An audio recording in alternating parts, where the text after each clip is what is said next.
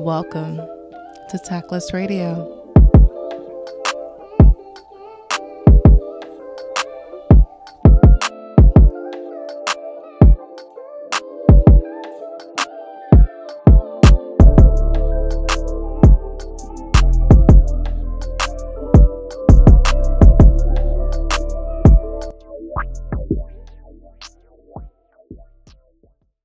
Hello, hello, hello.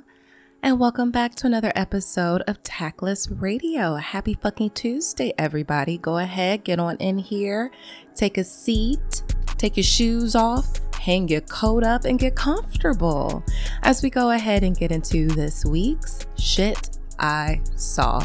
Where Shit I Saw is me taking something ridiculous off of the interwebs, social media, anywhere that I see it online. I like to bring that craziness back here for us to discuss.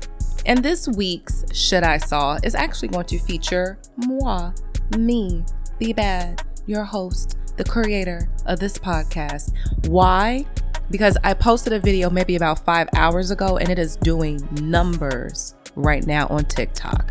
So, the shit I saw this week is going to be TikTok and it's going to be me.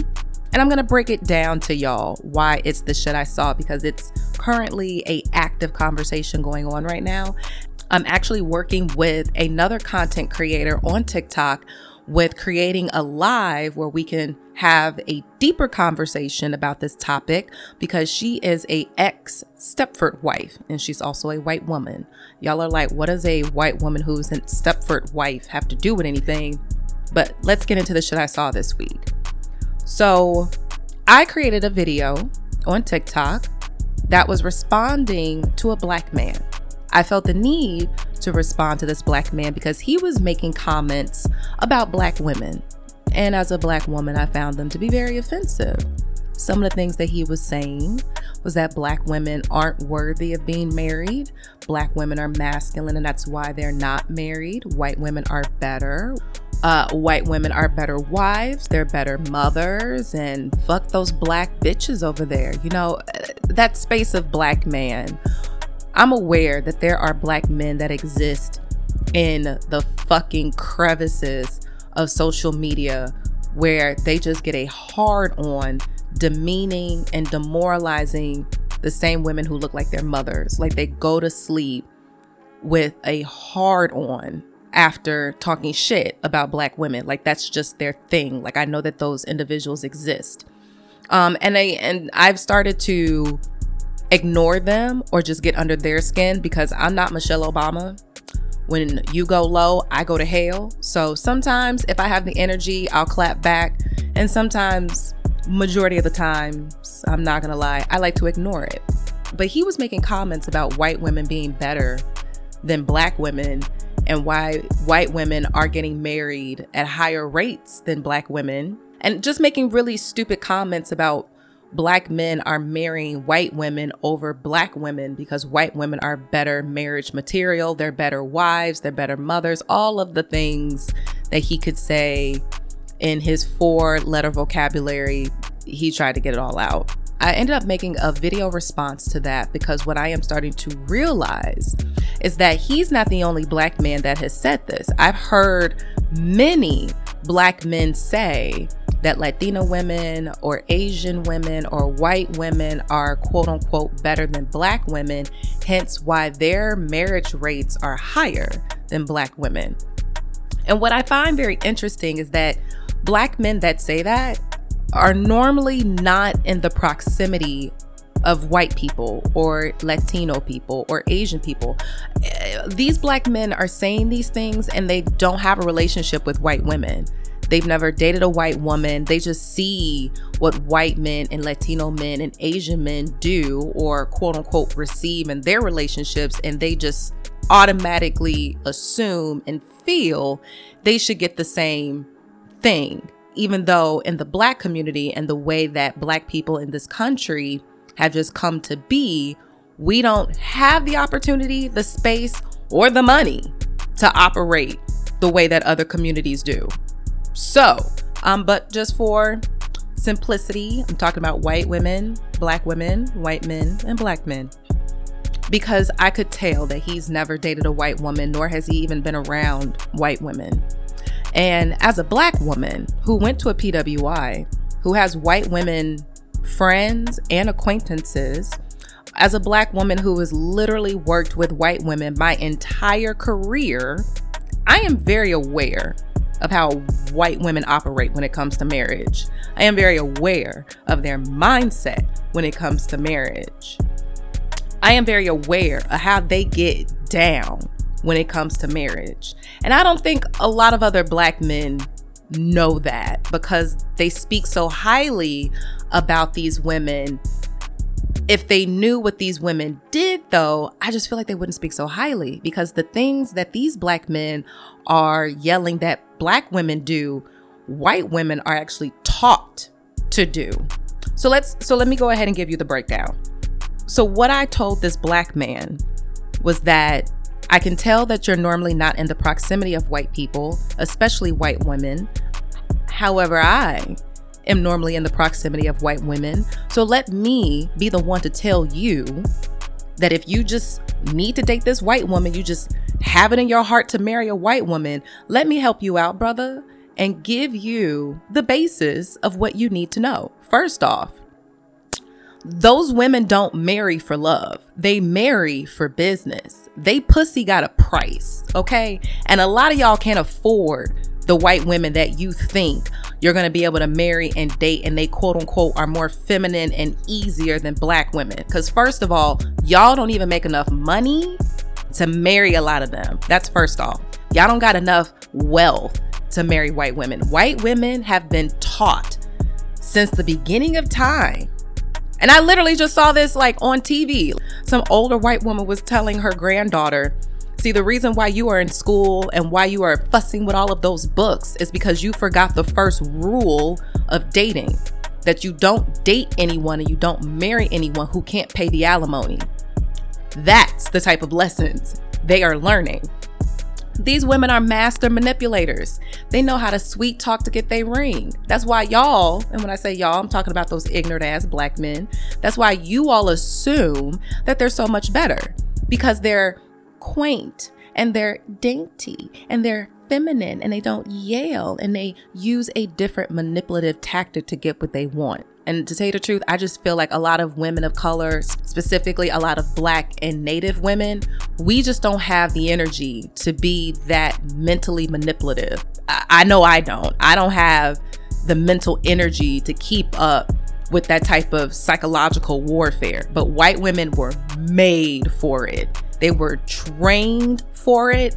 If you ask me, they're the ones that came up with manipulation because they have lived right next to their predator, white men, their entire lives. They have lived the closest to the patriarchy. So they've had to learn in non-violent ways how to maneuver that shit to get what they want. And they've had to learn it for decades and generations, so they do it very fucking well. But what a lot of black men fail to realize is that you all are just a fucking dollar sign. Not just black men, but for some white women, this is not exclusively to all white women. I'm more so giving y'all the playbook. And some white women abide by the playbook, and some white women don't. And I know all of you all like, well, Brittany, you're not a white woman. You're doing a whole bunch of talking on white women. You correct. White women put me on. White women gave me the game. I have literally sat in the midst of white women and their wealth that their husbands have given them and listened to the way they talk about their marriages, their second marriage, their third marriage. I've heard them talk about their alimony and their child support. I've heard how they talked about their partners. I've heard their partners talk about them. I've heard white men say out of their mouths, Yeah, I know I wouldn't even have this woman if it wasn't for the fact that my company made X amount of dollars last year. Yeah, I know I wouldn't have this beautiful woman on my arm if I wasn't a millionaire, if I didn't have this wealth, if I didn't buy her this car. There are some well to do white women who come from wealth, who come from money, who come from prestige, that they're not even allowed to date your ass unless their parents approve of it because they have been taught from a very young age one, how to sniff out established men, how to marry for wealth, and then when shit goes awry, how to, how to get the fuck out with half. And it's so crazy to me how black men are just like, oh, they're so much better. And, uh, and let's just date these Latina women and these white women and these Asian women because they're so much better than black women. The thing is, baby, black women actually want to date you for who you are. And black women actually want to date you for your potential. And unfortunately, black women, we have just always been in a space where we've had to date for love because there really wasn't a lot of generational wealth or community wealth or just wealth in general to go around.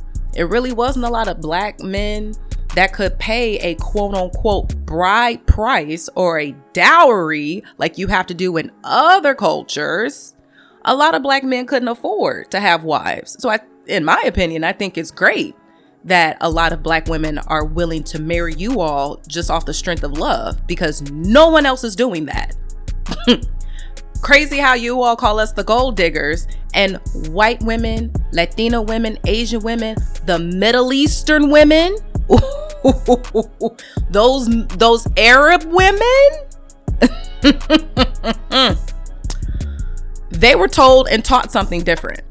So here's the thing, black men. If y'all want us to play by their book, if y'all want us to play by their rules, we can. We can. Y'all want us to be quiet and demure and giving and yes, honey, we can. But we not signing no prenups. And we getting alimony and we taking half. You are y'all y'all good with that? We're not working and we're not doing 50-50. Fuck that 50-50 shit. Do you know how many white women I've worked with that when they pop that baby out, they don't go back to work? We be throwing them surprise baby showers and they low key be going away parties because when she give birth, she don't come back. She is immediately a stay-at-home wife and her husband take care of everything. But black men, y'all are the same ones yelling at us about 50-50 and the other women don't even do 50-50. Y'all the ones talking about like, oh, well, she got to get up and go to work and the other women don't get up and go to work. Like, it's so interesting how you all are talking about how you think these other women are going to act, and you all don't even know the half of how they were raised, what they were taught, what was told to them, and how they view a marriage. A lot of you all are not in a financial space to date outside your race. Point blank, period. And you want to know something? Black women are also raising their standards. So it's a decent amount of black women you can't afford to have either. I know a lot of y'all can't afford to have me. I know that for a fucking fact. A lot of y'all don't have the wealth or the education for me. And I know a lot of y'all who say that same type of bullshit, you all wouldn't even be a consideration for other women outside of your racial demographic. But, you know, I'm not the one to tell somebody that they can't have a preference. I'm not the one to say what you should and shouldn't love and should and shouldn't like. I will say that the highest divorce rates are between white women and black men. After talking to some of my girlies, I can see why. Because the moment y'all don't have enough money, they bounce. The moment you down on your luck, they bounce. The moment you hurt yourself in a NFL game, they bounce. The moment your contract is up, in the NBA and they not renewing it, they bounce because it's always been about business. It's always been about business. But y'all look at black women when we do that shit and y'all got a whole bunch of ungodly words for us. But that is what other women are taught to do. Ain't nobody holding you down but black women. And we're the ones that y'all like to shit on. But that's okay. That's fine. That's fine. Because I live in a space and I live in a world where I understand for a lot of people, you have to experience it first because life is the best teacher.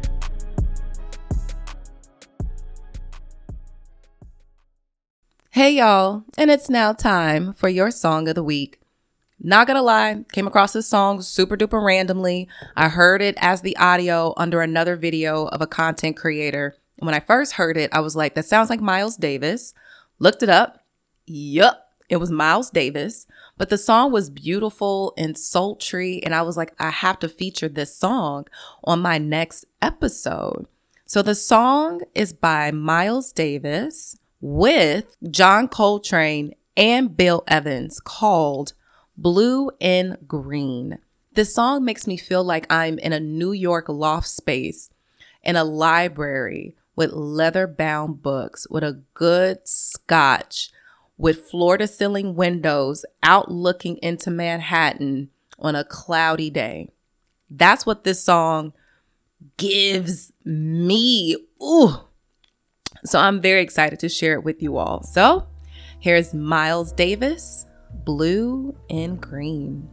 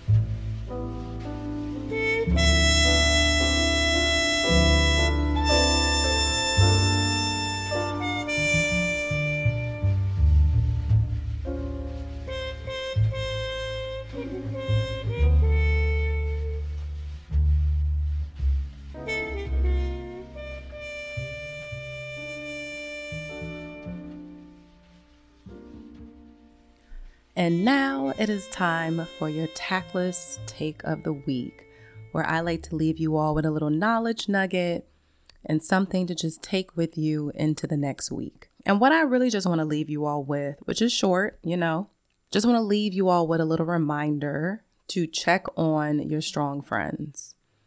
I know that between the pandemic and our political atmosphere, and so many things going on in life, it is imperative that you check on your loved ones, specifically your strong friends. I'm always considered the strong friend in a lot of my friend circles.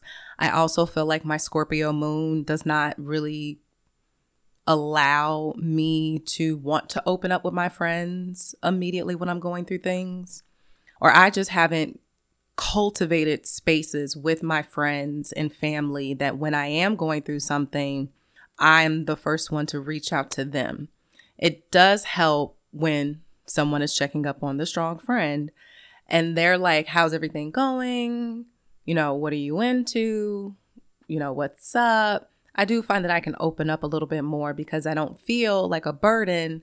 I don't feel like I'm disrupting someone else and what they got going on in their life because I am very cognizant of the fact that we are all going through something right now.